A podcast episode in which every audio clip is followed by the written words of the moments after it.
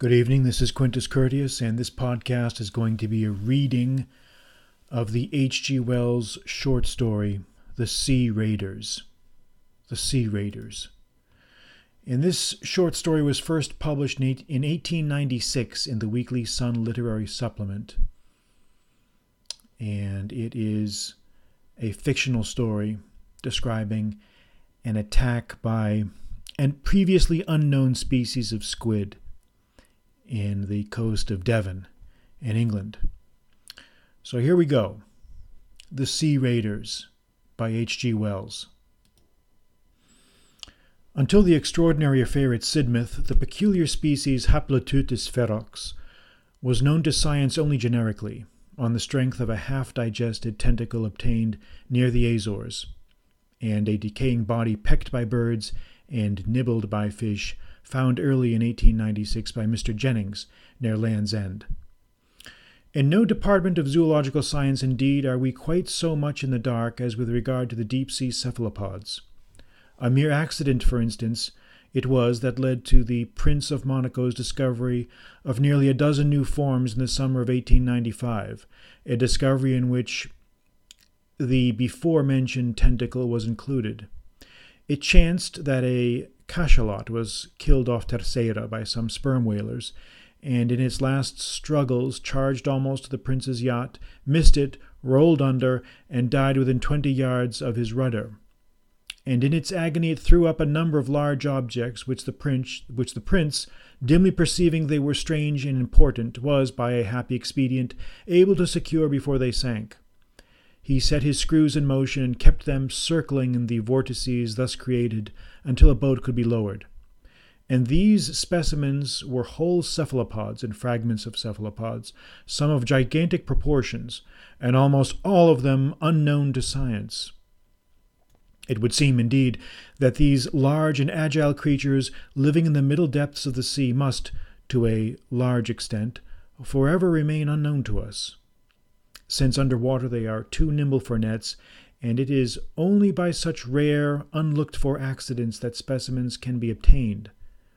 In the case of Haploteuthis ferox, for instance, we are still altogether ignorant of its habitat, as ignorant as we are of the breeding ground of the herring or the seaways of the salmon. And zoologists are altogether at a loss to account for its sudden appearance on our coast. Possibly it was the stress of a hunger migration that drove it hither out of the deep. But it will be, perhaps, better to avoid necessarily inconclusive discussion and to proceed at once with our narrative. The first human being to set eyes upon a living Haploteuthis, the first human being to survive, that is, for there can be little doubt now that the wave of bathing fatalities and floating accidents that travelled along the coast of Cornwall and Devon in early May was due to this cause. Was a retired tea dealer of the name of Fison, who was stopping at a Sidmouth boarding house. It was in the afternoon, and he was walking along the cliff path between Sidmouth and Ladram Bay. The cliffs in this direction are very high, but down the red face of them in one place a kind of ladder staircase has been made. He was near this when his, atten- was in, when his attention was attracted by what at first he thought to be a cluster of birds struggling over a fragment of food that caught the sunlight and glistened pinkish white. The tide was right out, and this object was not only far below him, but remote across a broad waste of rock reefs covered with dark seaweed and interspersed with silvery, shining tidal pools. And he was, moreover, dazzled by the brightness of the further water. In a minute, regarding this again, he perceived that his judgment was in fault, for over this struggle circled a number of birds, jackdaws, and gulls for the most part, the latter gleaming blindingly when the sunlight smote their wings, and they seemed minute in comparison with it and his curiosity was, perhaps, aroused all the more strongly because of this first insufficient explanations. As he had nothing better to do to than amuse himself, he decided to make this object, whatever it was, the goal of his afternoon walk, instead of Ladram Bay, conceiving it might perhaps be a great fish of some sort, stranded by some chance, and flapping about in its distress. And so he hurried down the long, steep ladder, stopping at intervals of thirty feet or so to take breath and scan the mysterious movement. At the foot of the cliff he was, of course, nearer his object than he had been. But, on the other hand, it now came up against his it now came up against the incandescent sky, beneath the sun, so as to seem dark and indistinct. Whatever was pinkish of it was now hidden by a skerry of weedy boulders. But he perceived that it was made up of seven rounded bodies, distinct or connected, and that the birds kept up a constant croaking and screaming, but seemed afraid to approach it too closely. Mr. Fison, torn by curiosity, began picking his way across the wave worn rocks, and, finding the wet seaweed that covered them thickly rendered uh, them seemingly slippery, he stopped, removed his shoes and socks, and coiled his trousers above his knees. His object was, of course, merely to avoid stumbling into the rocky pools about him, and perhaps he was rather glad, as all men are, of an excuse to resume, even for a moment, the sensations of his boyhood. At any rate, it is to this, no doubt, that he owes his life. He approached his mark with all the assurance which the absolute security of this country against all forms of animal life gives its inhabitants. The round bodies moved to and fro, and it was only when he surmounted the skerry of boulders I have mentioned that he realized the horrible nature of the discovery. It came upon him with some suddenness. The rounded bodies fell apart as he came into sight over the ridge, and displayed the pinkish object to be the partially devoured body of a human being. But whether of a man or woman he was unable to say. And the rounded bodies were new and ghastly looking creatures in shape somewhat resembling an octopus, and with huge and very long and flexible tentacles coiled copiously on the ground. The skin had a glistening texture, unpleasant to see, like shiny leather. The downward bend of the tentacle surrounded mouth, the curious excrescence of the bend, the tentacles, and the large intelligent eyes gave the creatures a grotesque suggestion of a face. They were the size of a fair sized swine about the body, and the tentacles seemed to him to be many feet in length. There were, he thinks, seven or eight at least of the creatures. Twenty yards beyond them, amid the surf of the now returning tide, two others were emerging from the sea. The bodies lay flatly on the rocks, and their eyes regarded him with evil interest. But it does not appear that Mr. Fison was afraid, or that he realized that he was in any danger. Possibly his confidence is to be ascribed to the limpness of their attitudes. But he was horrified, of course, and intensely excited and indignant at such revolting creatures preying upon human flesh. He thought they had chanced upon a drowned body. He shouted at them, with the idea of driving them off, and, finding they did not budge, cast about him, picked up a big rounded lump of rock, and flung it at one of them. And then, slowly uncoiling their tentacles, they all began moving towards him, creeping at first deliberately and making a soft purring sound to each other. In a moment, Mr. Fison realized that he was in danger.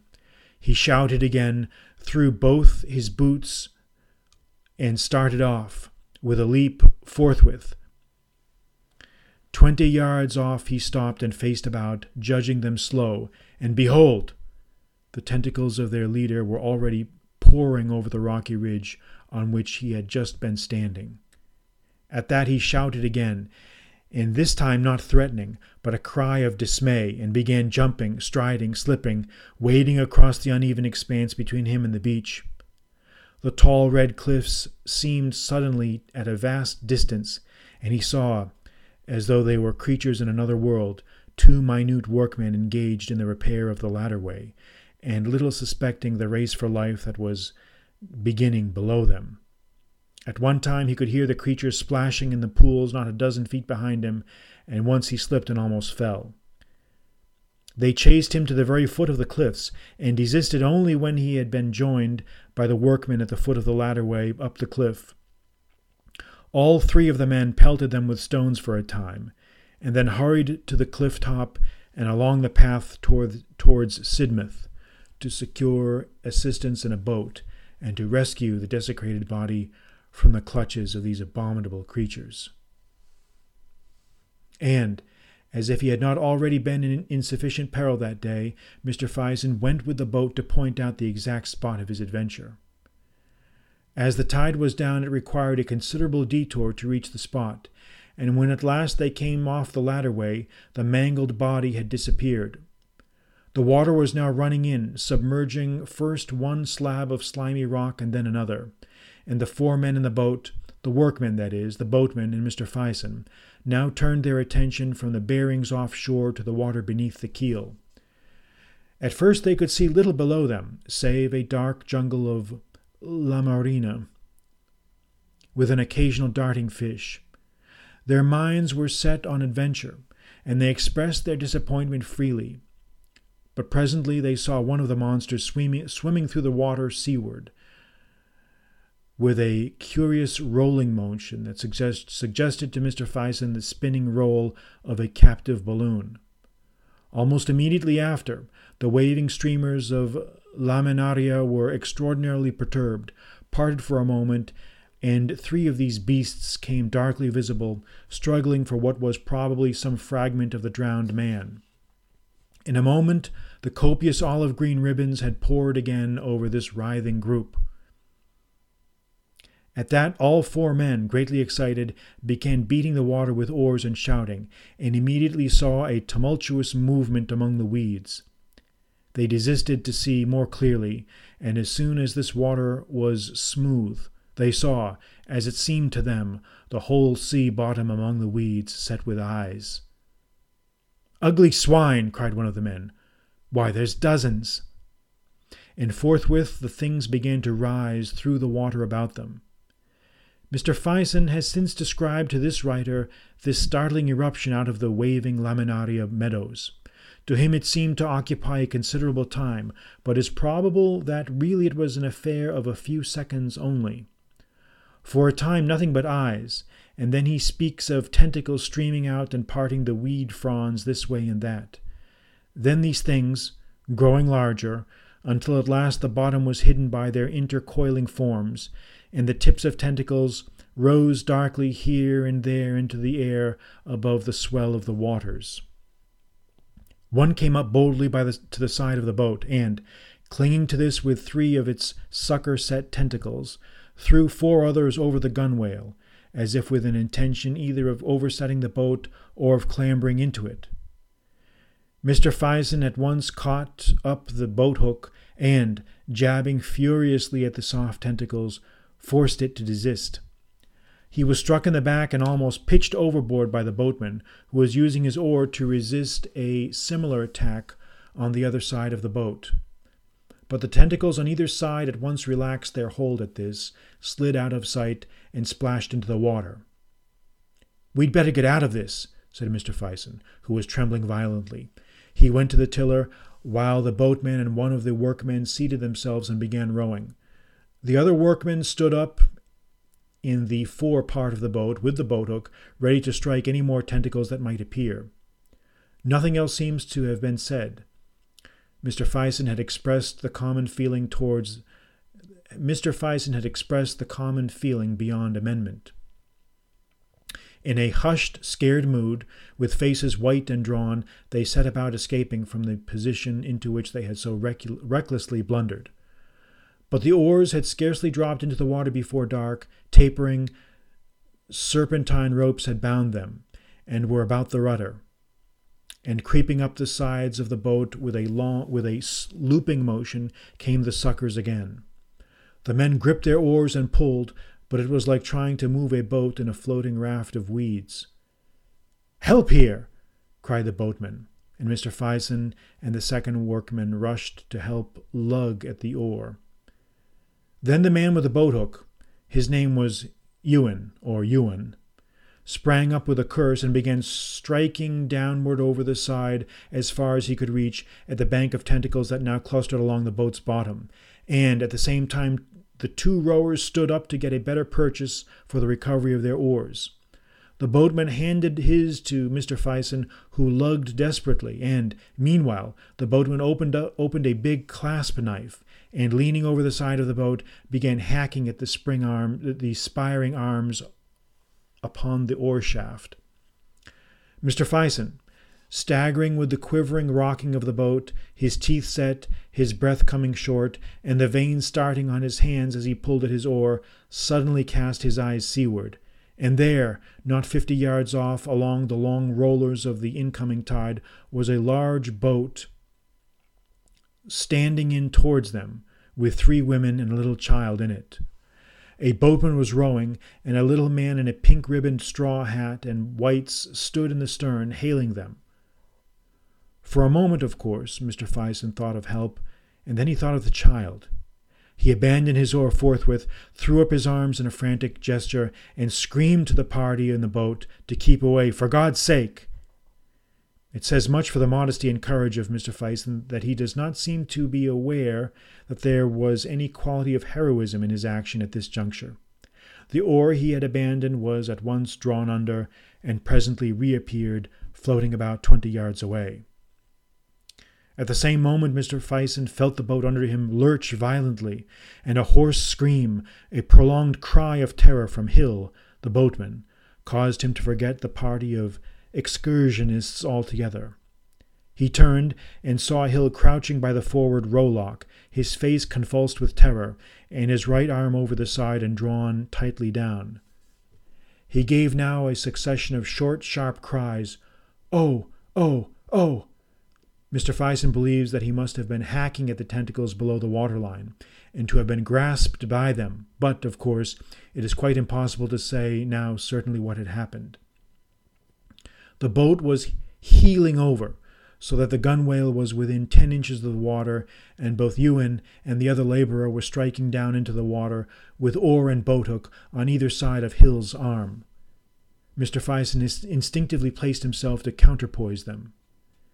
Then Hill, who was a burly, powerful man, made a strenuous effort and rose almost to a standing position.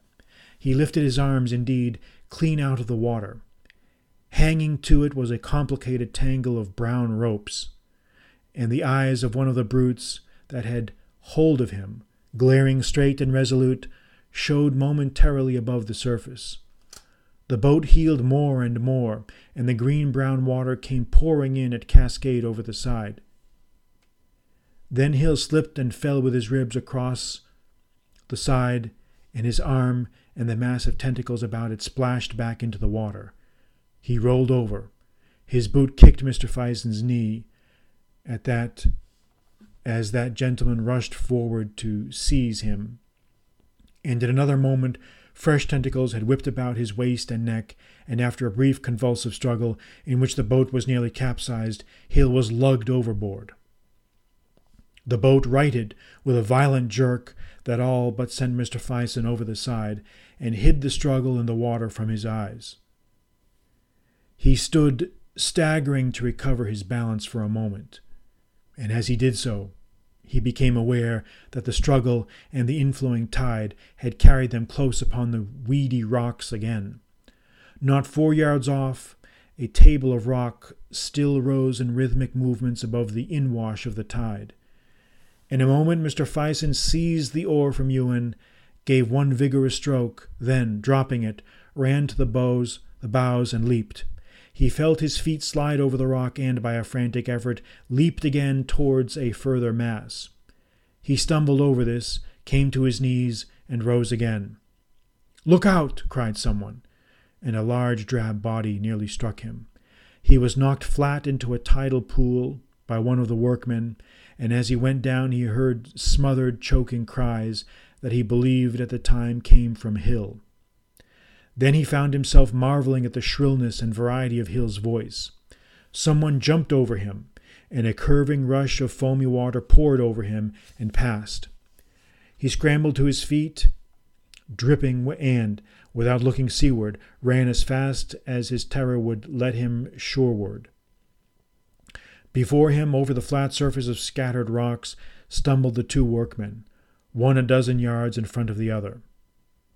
He looked over his shoulder at last, and, seeing that he was not pursued, faced about. He was astonished.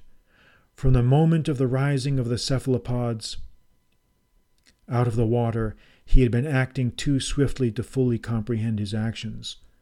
Now it seemed to him as if he had suddenly jumped out of an evil dream.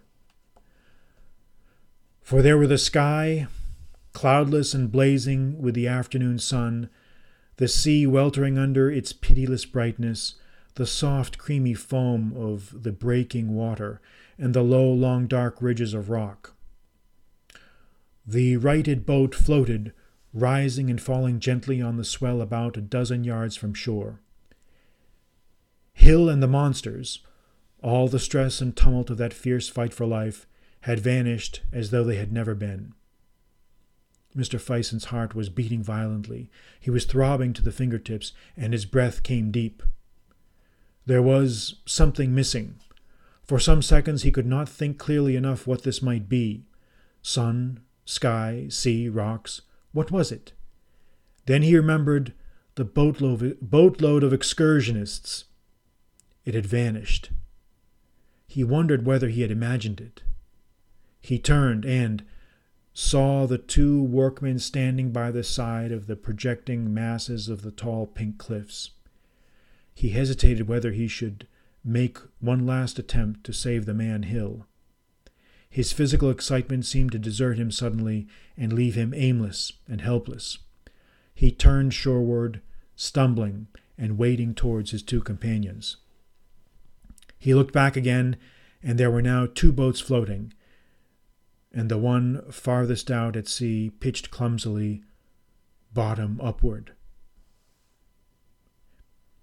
So it was that Haploteuthis ferox made its appearance upon the Devonshire coast. So far, this has been its most serious aggression.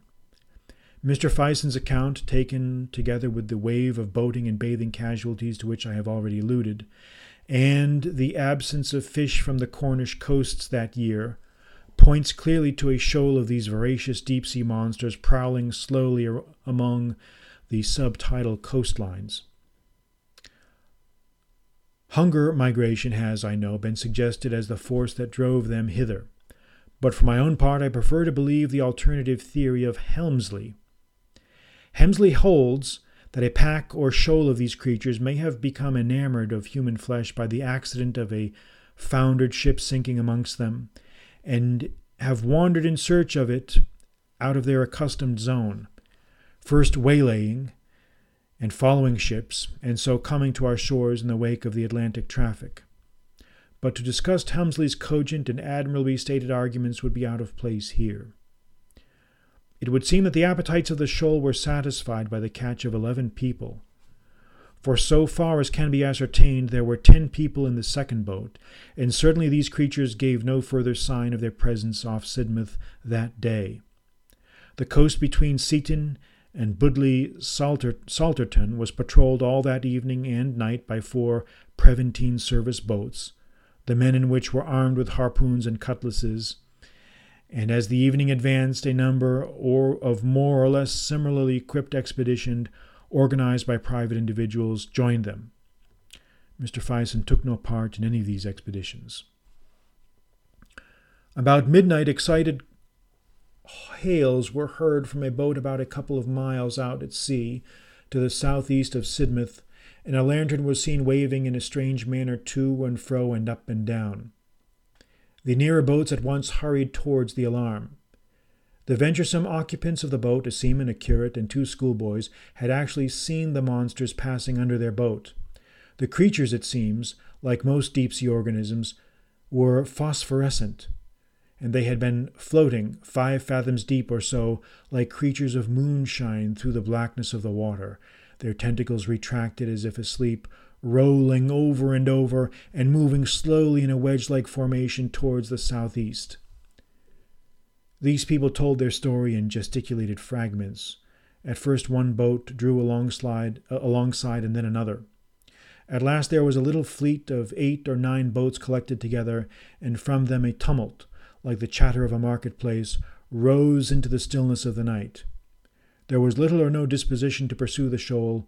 The people had neither weapons nor experience for such a dubious chase, and presently, even within a certain relief it may be, the boats turned shoreward. And now to tell what is perhaps the most astounding fact in this whole astonishing raid. We have not the slightest knowledge of the subsequent movements of the shoal, although the whole southwest coast was now alert for it. But it may perhaps be significant that a cachalot was stranded off Sark on June 3rd. Two weeks and three days after this Sidmouth affair, a living Haploteuthis came ashore on Calais sands. It was alive because several witnesses saw its tentacles moving in a convulsive way, but it is probable that it was dying. A gentleman named Pouchet obtained a rifle and shot it. That was the last appearance of a living Haploteuthis. No others were seen on the French coast. On the 15th of June, a dead body, almost complete, was washed ashore named Torquay and a few days later a boat from the Marine Biological Station, engaged in dredging off Plymouth, picked up a rotting specimen slashed deeply with a cutlass wound. How the former specimen had come by its death it is impossible to say. And on the last day of June, Mr. Egbert Kane, an artist, bathing near Newlyn, threw up his arms, shrieked, and was drawn under. A friend, a friend bathing with him made no attempt to save him, but swam at once for the shore. This is the last fact to tell of this extraordinary raid from the deeper sea. Whether it is really the last of these horrible creatures, it is, as yet, premature to say. But it is believed, and certainly it is to be hoped, that they have returned now, and returned for good, to the sunless depths of the middle seas, out of which they have so strangely and so mysteriously arisen.